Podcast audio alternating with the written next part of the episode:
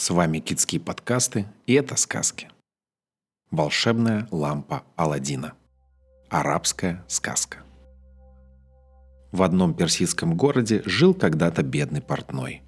У него была жена и сын, которого звали Аладдин. Когда Аладдину исполнилось 10 лет, отец захотел обучить его ремеслу. Но денег, чтобы платить за учение, у него не было, и он сам стал учить Аладдина шить платья. Этот Аладдин был большой бездельник – он не хотел ничему учиться, и как только его отец уходил к заказчику, Аладдин убегал на улицу играть с мальчишками, такими же шалунами, как он сам. С утра до вечера они бегали по городу и стреляли воробьев из самострелов или забирались в чужие сады и виноградники и набивали же себе животы виноградом и персиками. Но больше всего они любили дразнить какого-нибудь дурачка или калеку.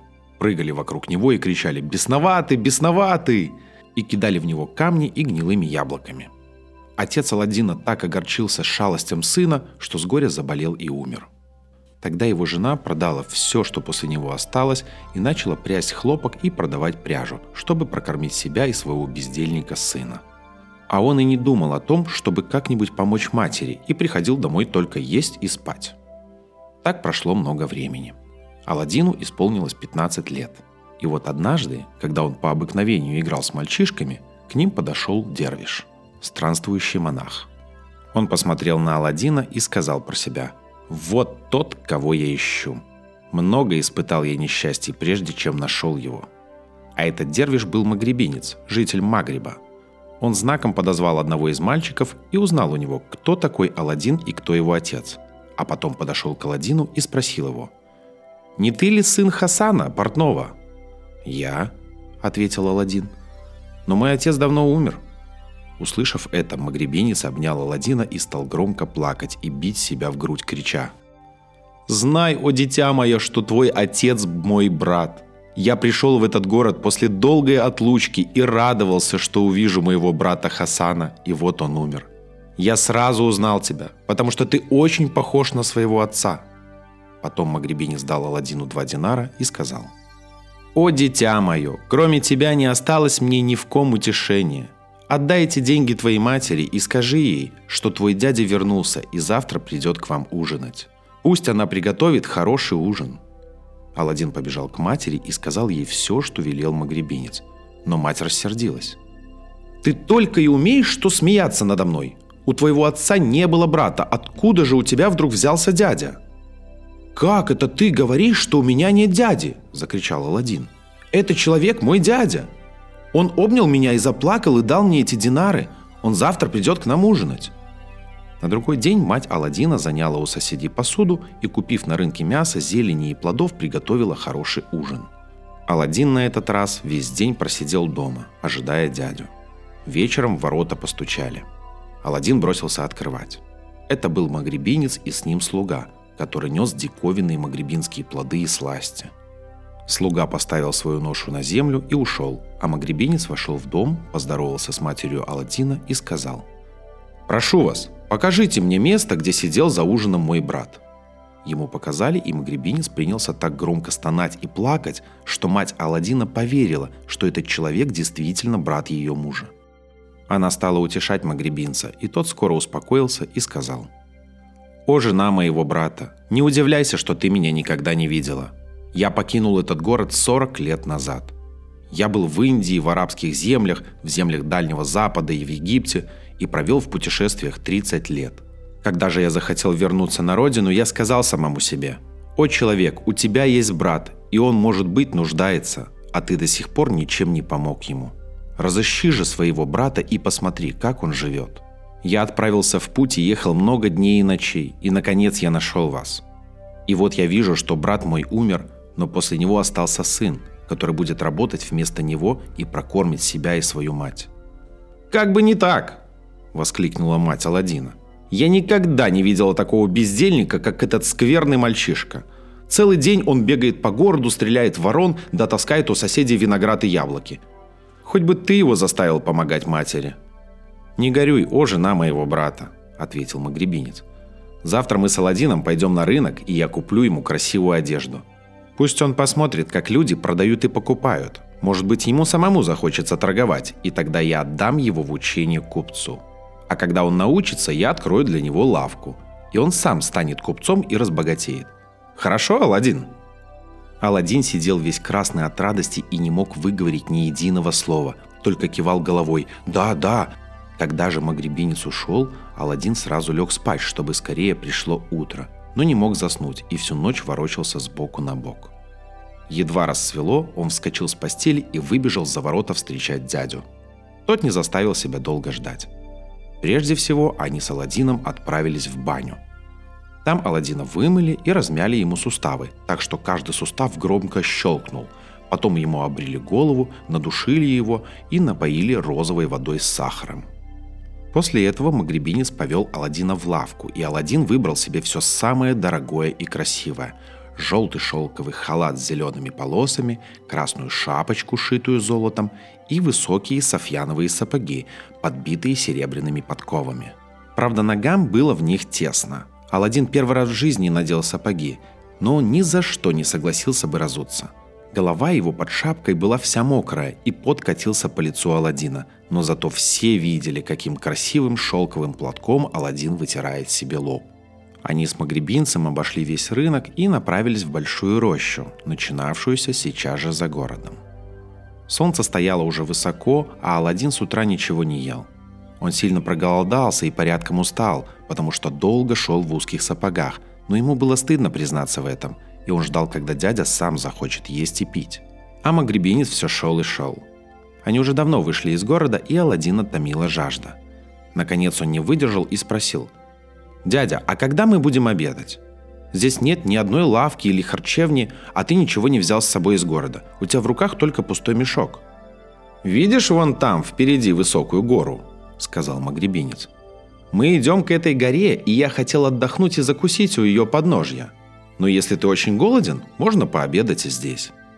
«Откуда же ты возьмешь обед?» – удивился Аладдин. «Увидишь», – сказал магребинец. Они уселись под высоким кипарисом, и магребинец спросил Аладдина. «Чего бы тебе хотелось сейчас поесть?» Мать Аладдина каждый день готовила к обеду одно и то же блюдо – вареные бобы с конопляным маслом – Аладдину так хотелось есть, что он, не задумываясь, ответил. «Дай мне хоть вареных бобов с маслом». «А не хочешь ли ты жареных цыплят?» – спросил магребинец. «Хочу», – нетерпеливо сказал Аладдин. «Не хочется ли тебе рису с медом?» – продолжал магребинец. «Хочется!» – закричал Аладдин. «Всего хочется! Но откуда ты возьмешь все это, дядя?» «Из мешка», – сказал магребинец и развязал мешок. Аладдин с любопытством заглянул в мешок, но там ничего не было. «Где же цыплята?» – спросил Аладдин. «Вот», – сказал магребинец и, засунув руку в мешок, вынул оттуда блюдо с жареными цыплятами. «А вот и рис с медом, и вареные бобы, а вот и виноград, и гранаты, и яблоки». Говоря это, магребинец вынимал из мешка одно кушанье за другим, а Аладдин, широко раскрыв глаза, смотрел на волшебный мешок. «Ешь», – сказал магребинец Аладдину. В этом мешке есть все кушания, какие только можно пожелать. Стоит опустить в него руку и сказать «Я хочу баранины, или халвы, или фиников», и все это окажется в мешке. «Вот чудо!» – сказал Аладдин, запихивая в рот огромный кусок хлеба. «Хорошо бы моей матери иметь такой мешок!» «Если будешь меня слушаться, – сказал магребинец, – я подарю тебе много хороших вещей. А теперь выпьем гранатового сока с сахаром и пойдем дальше». «Куда?» – спросил Аладдин. «Я устал и уже поздно. Пойдем домой». «Нет, племянник», – сказал магребинец. «Нам непременно нужно дойти сегодня до той горы. Слушайся меня, ведь я твой дядя, брат твоего отца. А когда мы вернемся домой, я подарю тебе этот волшебный мешок». Аладдину очень не хотелось идти. Он плотно пообедал, и глаза у него слепались. Но, услышав про мешок, он раздвинул себе веки пальцами, тяжело вздохнул и сказал – «Хорошо, идем». Магребинец взял Аладдина за руку и повел к горе, которая еле виднелась вдали, так как солнце уже закатилось и было почти темно. Они шли очень долго и, наконец, пришли к подножию горы, в густой лес. Аладдин еле держался на ногах от усталости. Ему было страшно в этом глухом незнакомом месте и хотелось домой. Он чуть не плакал. «О, Аладдин!» – сказал магребинец. Набери на дороге тонких и сухих сучьев. Мне надо развести костер. Когда огонь разгорится, я покажу тебе что-то такое, чего никто никогда не видел». Аладдину так захотелось увидеть то, чего никто не видел, что он забыл про усталость и пошел собирать хворост. Он принес охапку сухих ветвей, и магребинец развел большой костер. Когда огонь разгорелся, магребинец вынул из-за пазухи деревянную коробочку и две дощечки, исписанные буквами, мелкими, как следы муравьев. «О, Аладдин!» — сказал он. «Я хочу сделать из тебя мужчину и помочь тебе и твоей матери. Не прикословь же мне и исполняй все, что я тебе скажу. А теперь смотри». Он раскрыл коробочку и высыпал из нее в костер желтоватый порошок – и сейчас же из костра поднялись к небу огромные столбы пламени, желтые, красные и зеленые. «Слушай, Аладдин, слушай внимательно», — сказал магребинец. «Сейчас я начну читать над огнем заклинания, а когда я закончу, земля перед тобой расступится, и ты увидишь большой камень с медным кольцом. Возьмись за кольцо и отвали камень. Ты увидишь лестницу, которая ведет вниз под землю. Спустись по ней, и ты увидишь дверь. Открой ее и иди вперед. И что бы тебе ни угрожало, не бойся. Тебе будут грозить разные звери и чудовища, но ты смело иди прямо на них. Как только они коснутся тебя, они упадут мертвые. Так ты пройдешь три комнаты, а в четвертой ты увидишь старую женщину. Она ласково заговорит с тобой и захочет тебя обнять. Не позволяй ей дотронуться до тебя, иначе ты превратишься в черный камень. За четвертой комнатой ты увидишь большой сад – Пройди его и открой дверь на другом конце сада. За этой дверью будет большая комната, полная золота, драгоценных камней, оружия и одежды. Возьми для себя что хочешь, а мне принеси только старую медную лампу, которая висит на стене в правом углу. Ты узнаешь путь в эту сокровищницу и станешь богаче всех в мире. А когда ты принесешь мне лампу, я подарю тебе волшебный мешок. На обратном пути тебя будет охранять от всех бед вот это кольцо – и он надел на палец Аладдину маленькое блестящее колечко.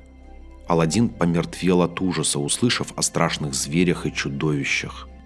«Дядя!» – спросил он магребинца. «Почему ты сам не хочешь спуститься туда? Иди сам за своей лампой, а меня отведи домой». «Нет, Аладдин», – сказал магребинец. «Никто, кроме тебя, не может пройти в сокровищницу. Этот клад лежит под землей уже много сотен лет – и достанется он только мальчику по имени Аладдин, сыну портного Хасана. Долго ждал я сегодняшнего дня, долго искал тебя по всей земле, и теперь, когда я тебя нашел, ты не уйдешь от меня. Не прикословь же мне, или тебе будет плохо». «Что мне делать?» – подумал Аладдин. «Если я не пойду, этот страшный колдун, пожалуй, убьет меня. Лучше уж я спущусь в сокровищницу и принесу ему его лампу». Может быть, он тогда и вправду подарит мне мешок. Вот мать обрадуется. «Колдуй дальше», — сказал он Магребинцу. «Я принесу тебе лампу, но только смотри, подари мне мешок». «Подарю, подарю», — воскликнул Магребинец.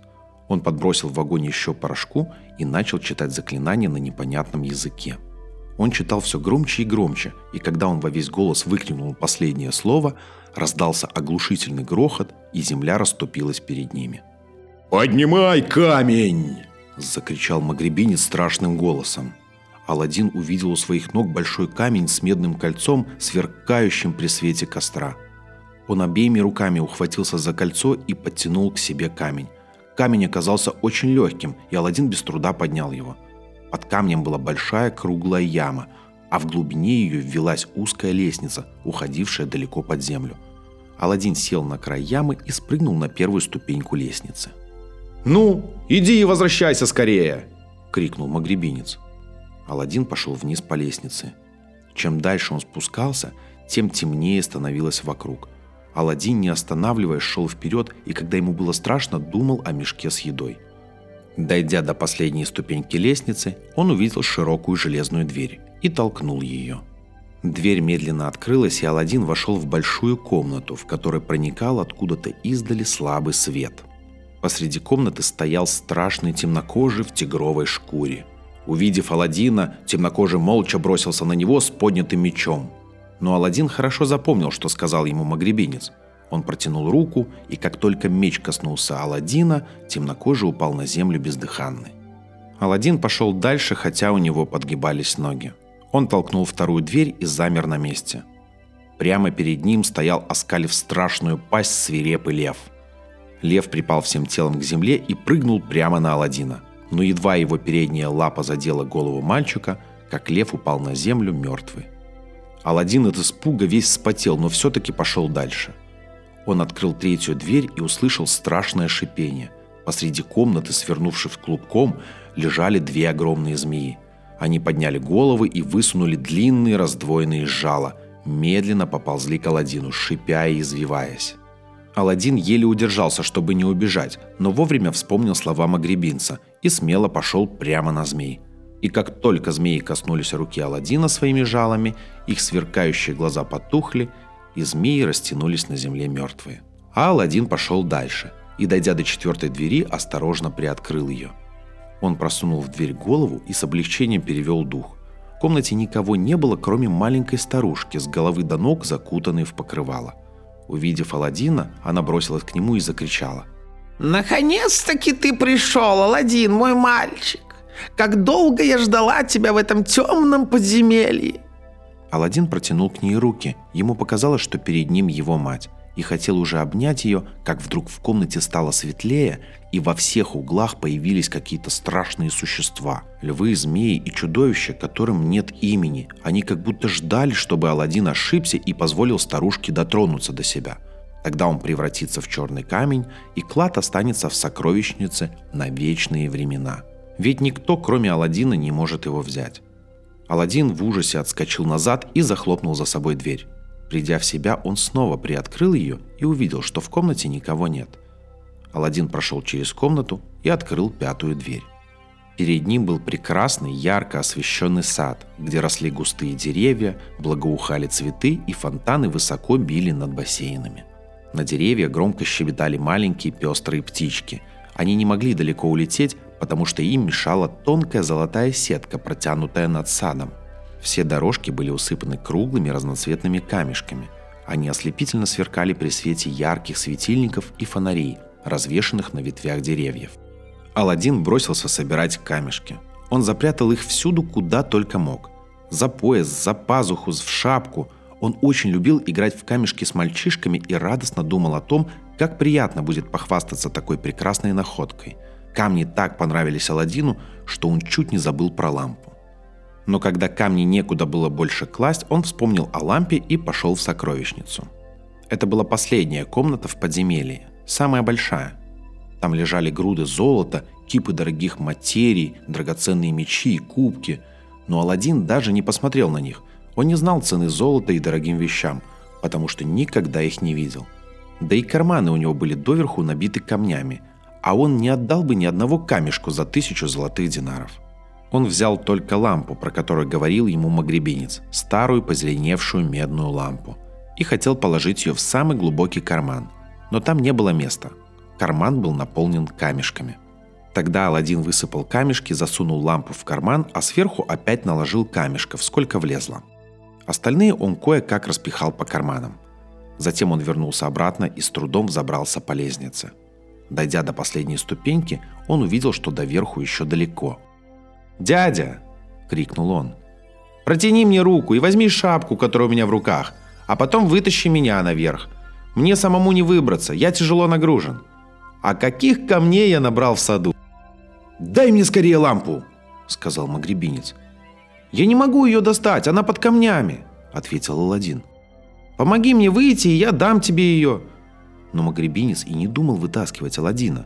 Он хотел получить лампу, а Аладдина оставить в подземелье, чтобы никто не узнал хода в сокровищницу и не выдал его тайны. Он начал упрашивать Аладдина, чтобы тот отдал ему лампу, но Аладдин ни за что не соглашался. Он боялся растерять камешки в темноте и хотел скорее выбраться на землю. Когда Магребинец убедился, что Аладдин не отдаст ему лампу, он страшно разгневался. «Ах, ты не отдашь мне лампу!» – закричал он. «Оставайся же в подземелье и умри с голоду, и пусть даже родная мать не узнает о твоей смерти!» Он бросил в огонь остаток порошка из коробочки и произнес какие-то непонятные слова. И вдруг камень сам закрыл отверстие, и земля сомкнулась над Аладдином. Этот магребинец был вовсе не дядя Аладдина. Он был злой волшебник и хитрый колдун. Он жил в городе Ефрикии на западе Африки, ему стало известно, что где-то в Персии лежит под землей клад, охраняемый именем Аладдина, сына портного Хасана. А самое ценное в этом кладе – волшебная лампа. Она дает тому, кто ее владеет, такое могущество и богатство, какого нет ни у одного царя. Никто, кроме Аладдина, не может достать эту лампу. Всякий другой человек, который захочет взять ее, будет убит сторожами клада и превратиться в черный камень. Долго гадал магребинец на песке, пока не узнал, где живет Аладдин. Много перенес он бедствий и мучений, прежде чем добрался из своей Фрикии до Персии. И вот теперь, когда лампа так близко, этот скверный мальчишка не хочет отдать ее. А ведь если он выйдет на землю, он, может быть, приведет сюда других людей – не для того Магребинец ждал так долго возможности завладеть кладом, чтобы делиться им с другими. Пусть же клад не достанется никому. Пусть погибнет Аладдин в подземелье. Он ведь не знает, что это лампа волшебная. И Магребинец ушел обратно в Эфрикию, полный гнева и досады. И вот пока все, что с ним было. А Аладдин, когда земля сомкнулась над ним, громко заплакал и закричал – «Дядя, помоги мне! Дядя, выведи меня отсюда! Я здесь умру!» Но никто его не услышал и не ответил ему. Тут Аладдин понял, что этот человек, который называл себе его дядей, обманщик и лгун. Аладдин заплакал так сильно, что промочил слезами всю свою одежду. Он бросился по лестнице вниз, чтобы посмотреть, нет ли другого выхода из подземелья, но все двери сразу исчезли, и выход в сад тоже был закрыт. Аладдину не оставалось никакой надежды на спасение, и он приготовился умереть. Он сел на ступеньку лестницы, опустил голову на колени и в горе стал ломать руки. Случайно он потер кольцо, которое магребинец надел ему на палец, когда спускал его в подземелье. Вдруг земля задрожала, и перед Аладдином вырос страшный джин огромного роста. Голова его была как купол, руки как вилы, ноги как придорожные столбы, рот как пещера, а глаза его метали искры. «Чего ты хочешь?» – спросил Джин голосом, подобным грому. «Требуй, получишь». «Кто ты, кто ты?» – закричал Аладдин, закрывая себе лицо руками, чтобы не видеть страшного Джина. «Пощади меня, не убивай меня!» «Я Дахнаш, сын Кашкаша, глава всех джинов», – ответил Джин. «Я раб кольца и раб того, кто владеет кольцом. Я исполню все, что прикажет мой господин». Аладдин вспомнил о кольце и о том, что сказал Магребинец, давая ему кольцо. Он собрался духом и произнес. «Я хочу, чтобы ты поднял меня на поверхность земли!» И не успел он вымолвить этих слов, как очутился на земле у потухшего костра, где они с Магребинцем были ночью. Уже настал день, и солнце ярко светило – Аладдину показалось, что все, что с ним случилось, было только сном. Со всех ног побежал он домой и, запыхавшись, вошел к своей матери. Мать Аладдина сидела посреди комнаты, распустив волосы и горько плакала. Она думала, что ее сына уже нет в живых. Аладдин, едва захлопнув за собой дверь, упал без чувств от голода и усталости. Мать побрызгала ему на лицо водой и, когда он пришел в себя, спросила. «О, Аладдин, где ты пропадал и что с тобой случилось? Где твой дядя и почему ты вернулся без него?» «Это вовсе не мой дядя. Это злой колдун», — сказал Аладдин слабым голосом. «Я все расскажу тебе, матушка, но только сперва дай мне поесть». Мать накормила Аладдина вареными бобами. Даже хлеба у нее не было. И потом сказала. «А теперь расскажи мне, что с тобой случилось и где ты провел ночь?» «Я был в подземелье и нашел там чудесные камни». И Аладдин рассказал матери все, что с ним было. Окончив рассказ, он заглянул в миску, где были бобы, и спросил. «Нет ли у тебя еще чего-нибудь поесть, матушка? Я голоден». «Нет у меня ничего, дитя мое. Ты съел все, что я приготовила и на сегодня, и на завтра», — грустно сказала мать Аладдина. «Я так горевала о тебе, что не работала, и у меня нет пряжи, чтобы продать на рынке». «Не горюй, матушка», — сказал Аладдин. «У меня есть лампа, которую я взял в подземелье. Правда, она старая, но ее все-таки можно продать. Он вынул лампу и подал ее матери. Мать взяла лампу, осмотрела ее и сказала. «Пойду почищу ее и снесу на рынок. Может быть, за нее дадут столько, что нам хватит на ужин». Она взяла тряпку и кусок мела и вышла во двор. Но как только она начала тереть лампу тряпкой, земля задрожала, и перед ней появился огромного роста джин. Мать Аладдина закричала и упала без чувств. Аладдин услышал крик и заметил, что в комнате потемнело. Он выбежал во двор и увидел, что его мать лежит на земле, лампа валяется рядом, а посреди двора стоит джин, такой огромный, что головы его не видно. Он заслонил собой солнце, и стало темно, как в сумерке. Аладдин поднял лампу, и вдруг раздался громовой голос. «О, владыка лампы, я к твоим услугам!» Аладдин уже начал привыкать к джинам и поэтому не слишком испугался. Он поднял голову и крикнул как можно громче, чтобы джин его услышал. «Кто ты, о джин? И что ты можешь делать?» «Я Маймун, сын Шамхураша», — ответил джин. «Я раб лампы и раб того, кто ею владеет. Требуй от меня чего хочешь. Если тебе угодно, чтобы я разрушил город или построил дворец, приказывай». Пока он говорил, мать Аладдина пришла в себя и, увидя возле своего лица огромную ступню джина, похожую на большую лодку, закричала от ужаса. А Аладдин приставил руки к рту и крикнул во весь голос. «Принеси нам две жареные курицы и еще что-нибудь хорошее, а потом убирайся, а то моя мать тебя боится. Она еще не привыкла разговаривать с джинами». Джин исчез и через мгновение принес стол, покрытый прекрасной кожаной скатертью. На нем стояло 12 золотых блюд со всевозможными вкусными кушаньями и два кувшина с розовой водой, подслащенной сахаром и охлажденной снегом. Раб лампы поставил стол перед Аладдином и исчез, а Аладдин с матерью начали есть и ели, пока не насытились. Мать Аладдина убрала остатки еды со стола, и они стали разговаривать, грызя фисташки и сухой миндаль. «О, матушка!» – сказал Аладдин.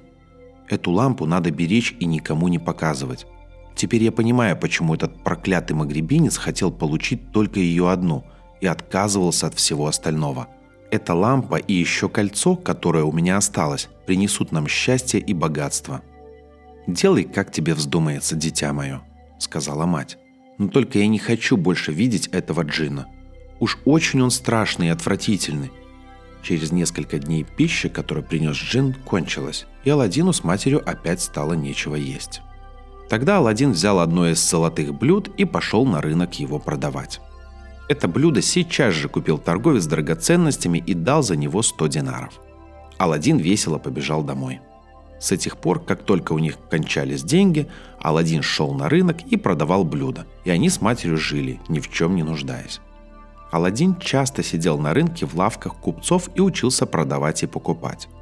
Он узнал цену всех вещей и понял, что ему досталось огромное богатство, и что каждый камешек, который он подобрал в подземном саду, стоит дороже, чем любой драгоценный камень, который можно найти на земле – Однажды утром, когда Аладдин был на рынке, вышел на площадь глашатай и закричал.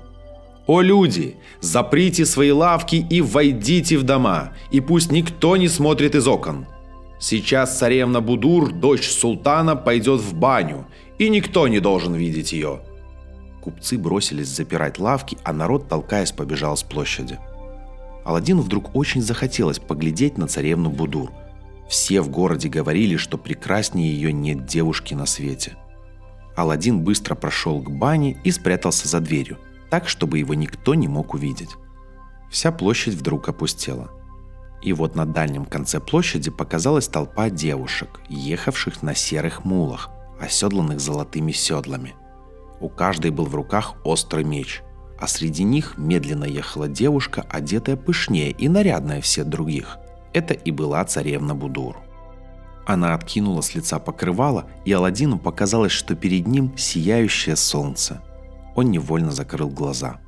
Царевна сошла с мула и, пройдя в двух шагах от Аладдина, вошла в баню. А Аладдин побрел домой, тяжко вздыхая. Он не мог забыть о красоте царевны Будур. «Правду говорят, что она прекрасней всех на свете», — думал он. «Клянусь своей головой, Пусть я умру самой страшной смертью, если не женюсь на ней. Он вошел к себе в дом, бросился на постель и пролежал до вечера. Когда его мать спрашивала, что с ним, он только махал на нее рукой. Наконец она так пристала к нему с расспросами, что он не выдержал и сказал, «О, матушка, я хочу жениться на царевне Будур, а иначе я погибну. Если ты не хочешь, чтобы я умер, пойди к султану и попроси его выдать Будур за меня замуж». «Что ты такое говоришь, дитя мое?» – воскликнула старуха. «Тебе, наверное, напекло солнцем голову? Разве слыхано, чтобы сыновья портных женились на дочерях султанов? На вот, поешь лучше молодого барашка и усни. Завтра ты и думать не станешь о таких вещах». «Не надо мне барашка! Я хочу жениться на царевне Будур!» – закричал Аладдин. «Ради моей жизни, о матушка, пойди к султану и посватайся за меня к царевне Будур!» «О, сынок!» – сказала мать Аладдина. «Я не лишилась ума, чтобы идти к султану с такой просьбой. Я еще не забыла, кто я такая и кто ты такой». Но Аладдин до тех пор упрашивал мать, пока она не устала говорить «нет». «Ну хорошо, сынок, я пойду», – сказала она. «Но ты ведь знаешь, что к султану не приходят с пустыми руками. А что я могу принести подходящего для его султанского величества?» Аладдин вскочил с постели и весело крикнул – «Не беспокойся об этом, матушка! Возьми одно из золотых блюд и наполни его драгоценными камнями, которые я принес из сада. Это будет подарок достойный султана. У него, конечно, нет таких камней, как мои». Аладдин схватил самое большое блюдо и доверху наполнил его драгоценными камнями. Его мать взглянула на них и закрыла глаза рукой. Так ярко сверкали камни, переливаясь всеми цветами. С таким подарком, пожалуй, не стыдно идти к султану сказала она. «Не знаю только, повернется ли у меня язык сказать то, о чем ты просишь, но я наберусь смелости и попробую». «Попробуй, матушка, только скорее, иди и не мешкай». Мать Аладдина покрыла блюдо тонким шелковым платком и пошла к дворцу султана. «Ох, выгонят меня из дворца и побьют, и камни отнимут», — думала она. «А может быть и в тюрьму посадят». Наконец она пришла во дворец и встала в самом дальнем углу. Было еще рано, и во дворце никого не было. Но постепенно он наполнился эмирами, визирами, вельможами и знатными людьми царства в пестрых халатах всех цветов и стал похож на цветущий сад. Султан пришел позже всех, окруженный темнокожими с мечами в руках. Он сел на престол и начал разбирать дела и принимать жалобы – а самый высокий темнокожий стоял с ним рядом и отгонял от него мух большим павлиним пером. Когда все дела были окончены, султан махнул платком, это означало конец, и он ушел, опираясь на плечи темнокожих. А мать Аладдина вернулась домой и сказала сыну, «Ну, сынок, у меня хватило смелости. Я вошла во дворец и побыла там. Завтра я поговорю с султаном. Будь спокоен. А сегодня у меня не было времени». На другой день она опять пошла и снова ушла, не сказав ни слова султану. Она пошла и на следующий день, и скоро привыкла ходить ежедневно. Целые дни стояла она в углу, но так и не могла сказать султану, в чем ее просьба. А султан наконец заметил, что какая-то старуха с большим блюдом в руках каждый день приходит к нему. И однажды он сказал своему визирю, «О, визирь, я хочу знать, кто эта старая женщина и зачем она приходит сюда?» Спроси, в чем ее дело. И если у нее есть какая-нибудь просьба, я ее исполню». «Слушаю и повинуюсь», — сказал визирь. Он подошел к матери Аладдина и крикнул. «Эй, старуха, поговори с султаном. Если у тебя есть какая-то просьба, султан ее исполнит». Когда мать Аладдина услышала эти слова, у нее затряслись поджилки, и она чуть не выронила из рук блюдо. Визирь подвел ее к султану, и она поцеловала перед ним землю, а султан спросил ее. «О, старуха, почему ты каждый день приходишь и ничего не говоришь? Скажи, что тебе нужно?» «Выслушай меня, о султан, и не дивись моим словам», — сказала старуха. «Прежде чем я ее тебе скажу, обещай мне пощаду». «Пощада будет тебе», — сказал султан. «Говори». Мать Аладдина еще раз поцеловала землю перед султаном и сказала. «О, владыка султан, мой сын Аладдин шлет тебе в подарок вот эти камни и просит тебя отдать ему в жены твою дочь, царевну Будур». Она сдернула с блюда платок, и визирь и султан оторопели при виде таких драгоценностей. «О, визирь!» – сказал султан. «Видел ли ты когда-нибудь такие камни?» «Нет, о, владыка султан, не видел», – ответил визирь. А султан сказал – Я думаю, что человек, у которого есть такие камни, достоин быть мужем моей дочери. Каково твое мнение, о визирь?» Когда визирь услышал эти слова, его лицо пожелтело от зависти. У него был сын, которого он хотел женить на царевне Будур, и султан уже обещал выдать Будур замуж за его сына. Но султан очень любил драгоценности, а в его казне не было ни одного такого камня, как те, что лежали перед ним на блюде. «О, владыка султан!» – сказал визирь. «Не подобает твоему величеству отдавать царевну замуж за человека, которого ты даже не знаешь. Может быть, у него ничего нет, кроме этих камней, и ты выдашь дочь за нищего. По моему мнению, самое лучшее – это потребовать от него, чтобы он подарил тебе 40 таких блюд, наполненных драгоценными камнями, и 40 невольниц, чтобы несли эти блюда, и 40 рабов, чтобы их охранять. Тогда мы узнаем, богат он или нет». А про себя визирь подумал. Невозможно, чтобы кто-нибудь мог все это достать. Он будет бессилен это сделать и я избавлюсь от него». «Ты хорошо придумал, о визирь!» – закричал султан и сказал матери Аладдина. «Ты слышала, что говорит визирь? Иди и передай твоему сыну. Если он хочет жениться на моей дочери, пусть присылает 40 золотых блюд с такими же камнями, и 40 невольниц, и 40 рабов». Мать Аладдина поцеловала перед султаном землю и пошла домой. Она шла и говорила себе, качая головой. «Откуда же у Аладдина возьмется все это? Ну, допустим, что он пойдет в подземный сад и наберет там еще камней. Но откуда возьмутся рабы и невольницы? Так она разговаривала сама с собой всю дорогу, пока не дошла до дому. Она вошла к Аладдину грустная и смущенная. Увидев, что у матери нет в руках блюда, Аладдин воскликнул. «О, матушка, я вижу, ты сегодня говорила с султаном. Что же он тебе сказал?» «О, дитя мое, лучше бы мне и не ходить к султану, и не говорить с ним», — ответила старуха. Послушай только, что он мне сказал». И она передала Аладдину слова султана. А Аладдин засмеялся от радости. «Успокойся, матушка», — сказал он. «Это самое легкое дело». Он взял лампу и потер ее, а когда мать увидела это, она бегом бросилась в кухню, чтобы не видеть Джина. А Джин сейчас же явился и сказал. «О, господин, я к твоим услугам. Чего ты хочешь? Требуй» получишь. Мне нужно 40 золотых блюд, полных драгоценными камнями, 40 невольниц, чтобы несли эти блюда, и 40 рабов, чтобы их охранять», — сказал Аладдин. «Будет исполнено, о господин», — ответил Маймун, раб лампы. «Может быть, ты хочешь, чтобы я разрушил город или построил дворец? Приказывай». «Нет, сделай то, что я тебе сказал», — ответил Аладдин и раб лампы исчез.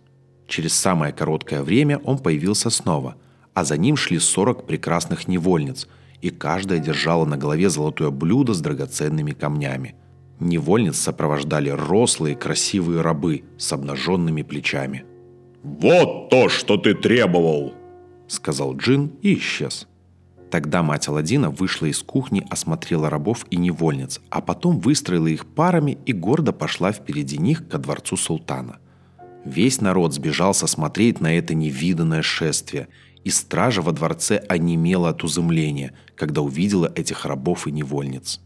Мать Аладдина привела их прямо к султану, и все они поцеловали перед ним землю и, сняв блюдо с головы, поставили их в ряд – Султан совсем растерялся от радости и не мог выговорить ни слова. А придя в себя, он сказал визирю. «О, визирь, каково твое мнение? Разве не достоин тот, кто имеет такое богатство, стать мужем моей дочери, царевны Будур?» «Достоин, о владыка», – отвечал визирь, тяжело вздыхая. Он не смел сказать «нет», хотя зависть и досада убивали его. «О, женщина!» – сказал султан матери Аладдина. Пойди и передай твоему сыну, что я принял его подарок и согласен выдать за него царевну Будур. Пусть он явится ко мне, я хочу его видеть». Мать Аладдина торопливо поцеловала землю перед султаном и со всех ног побежала домой.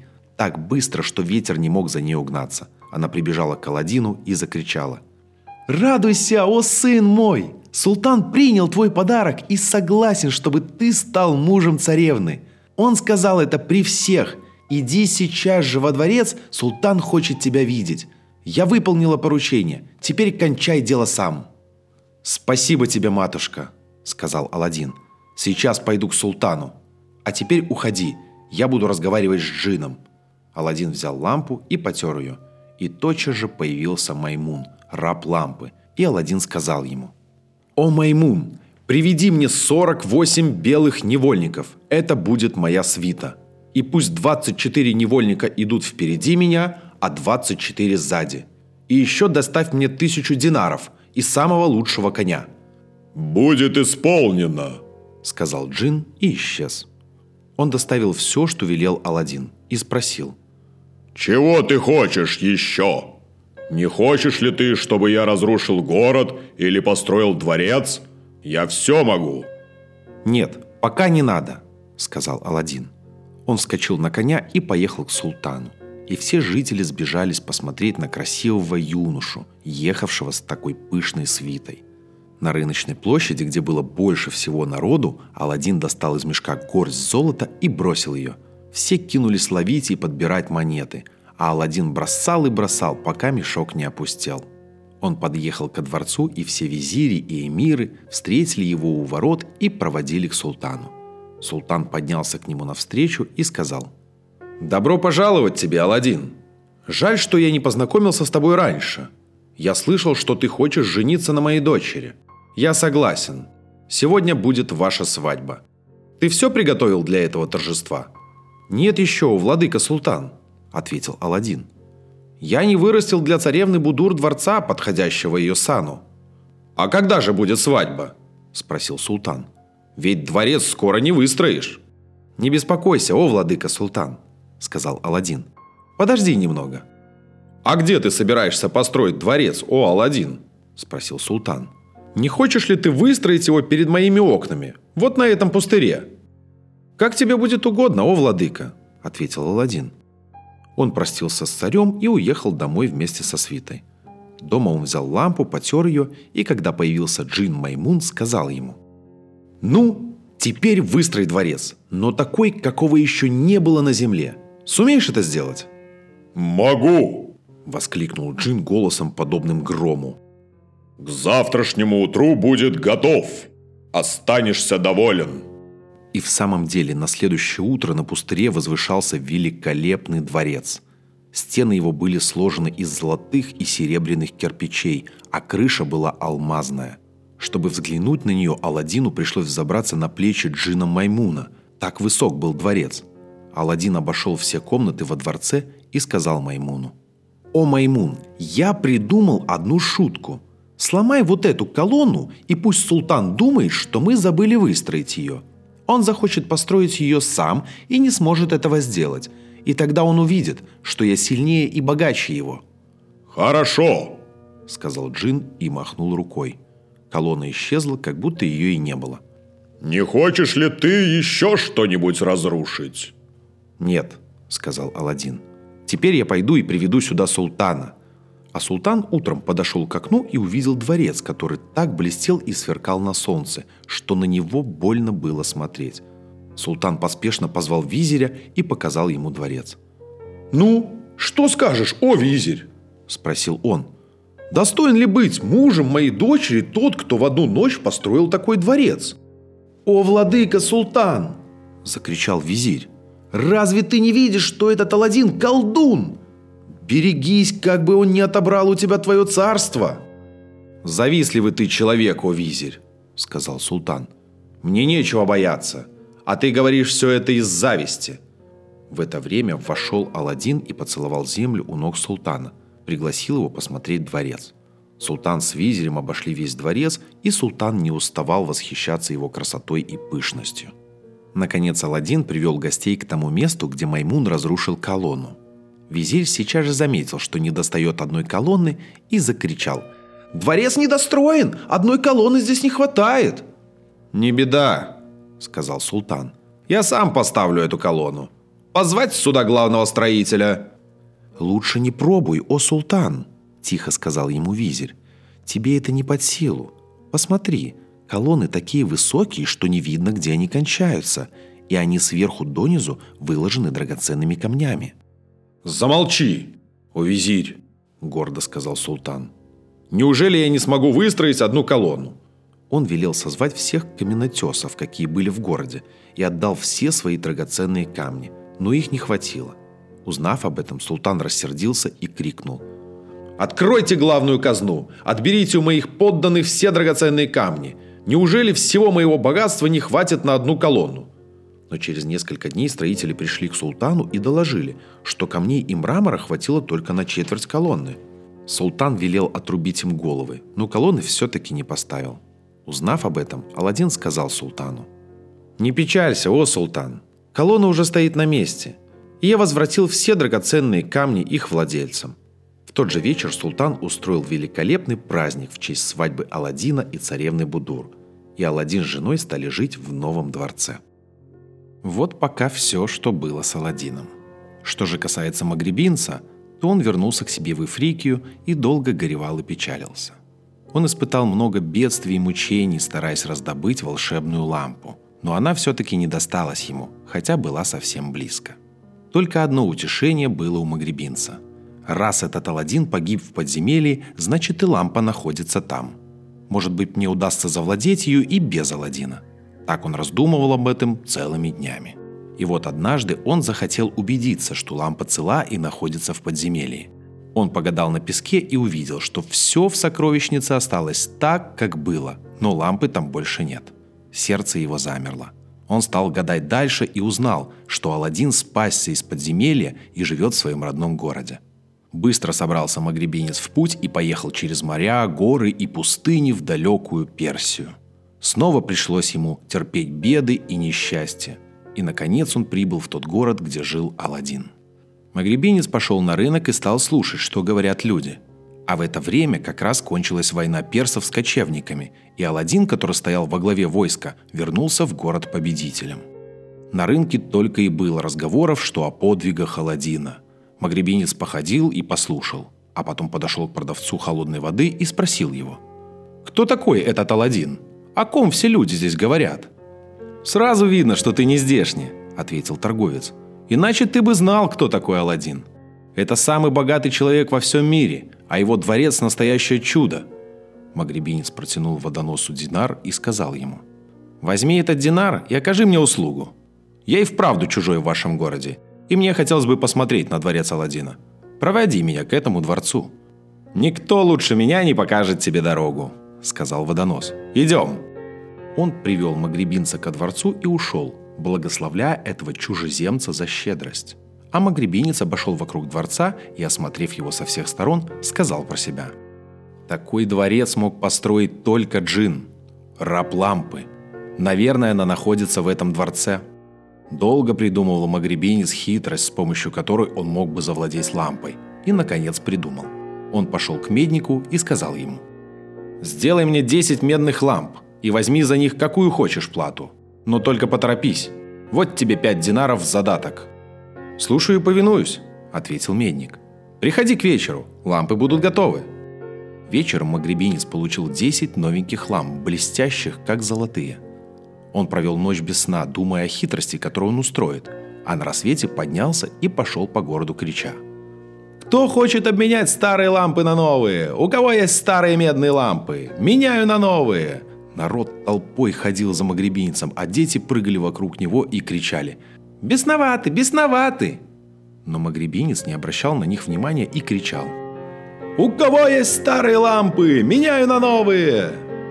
Наконец он пришел ко дворцу. Аладдина самого в то время не было дома. Он уехал на охоту, и во дворце осталась его жена, царевна Будур. Услышав крики магребинца, Будур послала старшего привратника узнать, в чем дело – и привратник вернулся, сказал ей. «Это какой-то бесноватый дервиш. У него в руках новые лампы, и он обещает дать за каждую старую лампу новую». Царевна Будур рассмеялась и сказала. «Хорошо бы проверить, правду ли он говорит или обманывает. Нет ли у нас во дворце какой-нибудь старой лампы?» «Есть, госпожа», — сказала одна из невольниц. «Я видела в комнате господина нашего Аладдина медную лампу. Она вся позеленела и никуда не годится.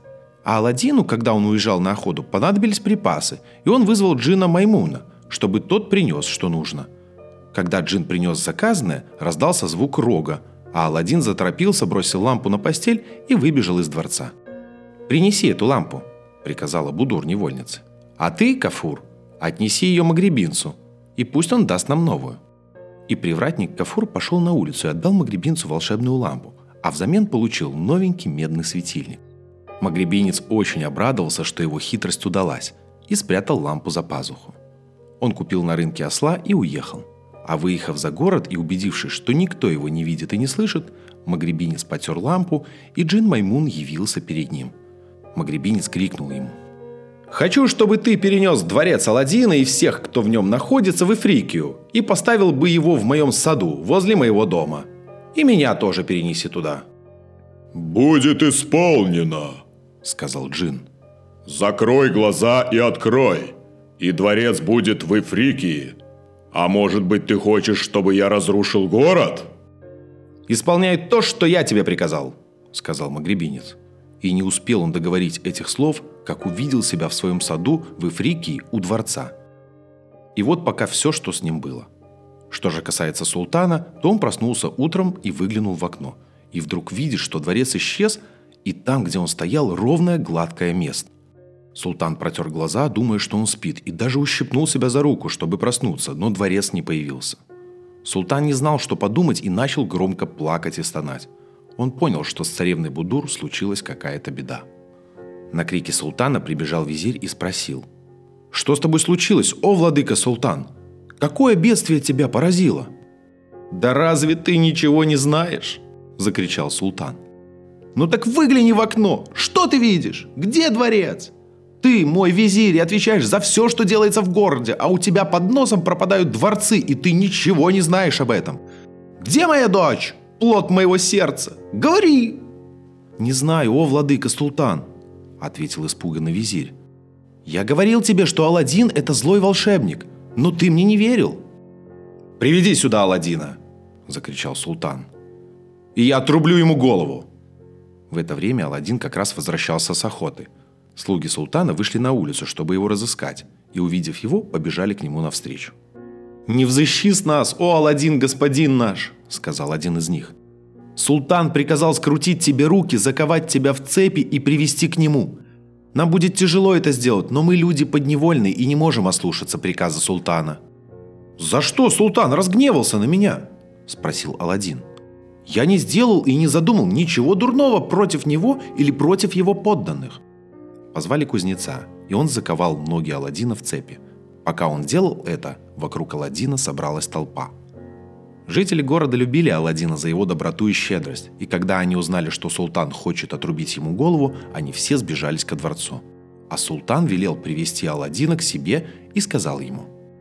«Прав был мой визирь, когда говорил, что ты колдун и обманщик. Где твой дворец и где моя дочь Будур?»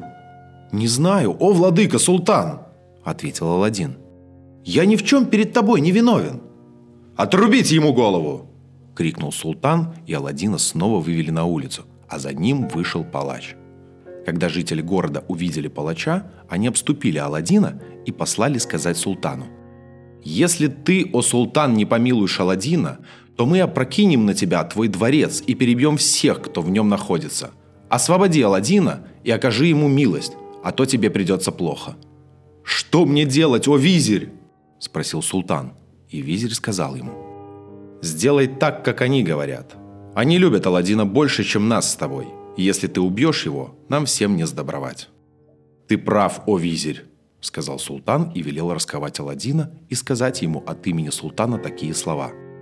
«Я пощадил тебя, потому что народ тебя любит. Но если ты не отыщешь мою дочь, то я все-таки отрублю тебе голову. Даю тебе сроку для этого 40 дней». «Слушаю и повинуюсь», — сказал Аладдин и ушел из города. Он не знал, куда ему направиться и где искать царевну Будур, и горе так давило его, что он решил утопиться. Он дошел до большой реки и сел на берегу грустный и печальный. Задумавшись, он опустил в воду правую руку и вдруг почувствовал, как что-то соскальзывает с его мизинца. Аладдин быстро вынул руку из воды и увидел на мизинце кольцо – который дал ему магребинец и о котором он совсем забыл. Аладдин потер кольцо, и тотчас явился перед ним Джин Дахнаш, сын Кашкаш, и сказал «О, владыка кольца, я перед тобой! Чего ты хочешь? Приказывай!» «Хочу, чтобы ты перенес мой дворец на прежнее место», — сказал Аладдин. Но Джин, слуга кольца, опустил голову и ответил. «О, господин, мне тяжело тебе признаться, но я не могу этого сделать. Дворец построен рабом лампы, и только он один может его перенести. Потребуй от меня что-нибудь другое». «Если так, — сказал Аладдин, — неси меня туда, где находится сейчас мой дворец». «Закрой глаза и открой глаза», — сказал Джин. И когда Аладдин закрыл и снова открыл глаза, он увидел себя в саду перед своим дворцом. Он вбежал наверх по лестнице и увидел свою жену Будур, которая горько плакала. Увидев Аладдина, она вскрикнула и заплакала еще громче, теперь уже от радости. Успокоившись немного, она рассказала Аладдину обо всем, что с ней произошло, а затем сказала – этот проклятый магребинец приходит ко мне и уговаривает меня выйти за него замуж и забыть тебя. Он говорил, что султан, мой отец, отрубил тебе голову, и что ты был сыном бедняка, так что о тебе не стоит печалиться. Но я не слушаю речей этого злого магребинца, а все время плачу о тебе». «А где он хранит волшебную лампу?» – спросил Аладдин, и Будур ответила. «Он никогда с ней не расстается и всегда держит ее при себе». «Слушай меня, о Будур», – сказал Аладдин. Когда этот проклятый опять придет к тебе, будь с ним ласково и приветливо и обещай ему, что выйдешь за него замуж. Попроси его поужинать с тобой. И когда он начнет есть и пить, подсыпь ему вино вот этого сонного порошка. И когда Магребинец уснет, я войду в комнату и убью его». «Мне будет нелегко говорить с ним ласково», — сказала Будур. «Но я постараюсь. Он скоро должен прийти. Иди, я тебя спрячу в темной комнате. А когда он уснет, я хлопну в ладоши, и ты войдешь». Едва Аладдин успел спрятаться, в комнату Будур вошел магребинец. На этот раз она встретила его весело и приветливо сказала. «О, господин мой, подожди немножко, я принаряжусь, а потом мы с тобой вместе поужинаем». «С охотой и удовольствием», — сказал магребинец и вышел. А Будур надела свое лучшее платье и приготовила кушанье и вино. Когда магребинец вернулся, Будур сказала ему — ты был прав, о господин мой, когда говорил, что Аладдина не стоит любить и помнить. Мой отец отрубил ему голову, и теперь нет у меня никого, кроме тебя. Я выйду за тебя замуж, но сегодня ты должен исполнять все, что я тебе скажу». «Приказывай, о госпожа моя!» — сказал магребинец. И Будур стала его угощать и поить вином, и когда он немного опьянел, сказала ему. «В нашей стране есть обычаи. Когда жених и невеста едят и пьют вместе — то последний глоток вина каждый выпивает из кубка другого. «Дай же мне твой кубок, я отопью из него глоток, а ты выпьешь из моего». И Будур подала Магребинцу кубок вина, в который она заранее подсыпала сонного порошка. Магребинец выпил и сейчас же упал, как пораженный громом. А Будур хлопнула в ладоши. Аладдин только этого и ждал. Он вбежал в комнату и, размахнувшись, отрубил мечом голову Магребинцу. А затем он вынул у него из-за пазухи лампу и потер ее – и сейчас же появился Маймун, рамп лампы. «Отнеси дворец на прежнее место», — приказал ему Аладдин. Через мгновение дворец уже стоял напротив дворца султана. И султан, который в это время сидел у окна и горько плакал о своей дочери, чуть не лишился чувства от радости. Он сейчас же прибежал во дворец, где была его дочь Будур. И Аладдин с женой встретили султана, плача от радости. И султан попросил у Аладдина прощения за то, что хотел отрубить ему голову – и с этого дня прекратились несчастья Аладдина, и он долго и счастливо жил в своем дворце вместе со своей женой и матерью. Желаем спокойной ночи от онлайн-школы Китски.